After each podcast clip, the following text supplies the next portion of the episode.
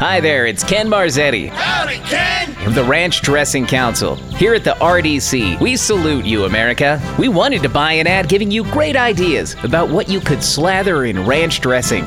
But you beat us to it. I mean, you've come up with stuff we've never even dreamed of. Hot dogs, nachos, Thai food. Damn! We were just hoping to get you to eat more broccoli. But hey, man, hats off. We're in the ranch dressing business and never once thought about putting it on our sushi.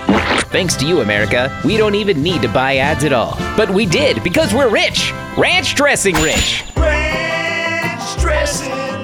Yeah. You can never have enough. Nerf's LOL at five oh five. Brought to you by Illegal Pete. Search L O Ls on iHeartRadio.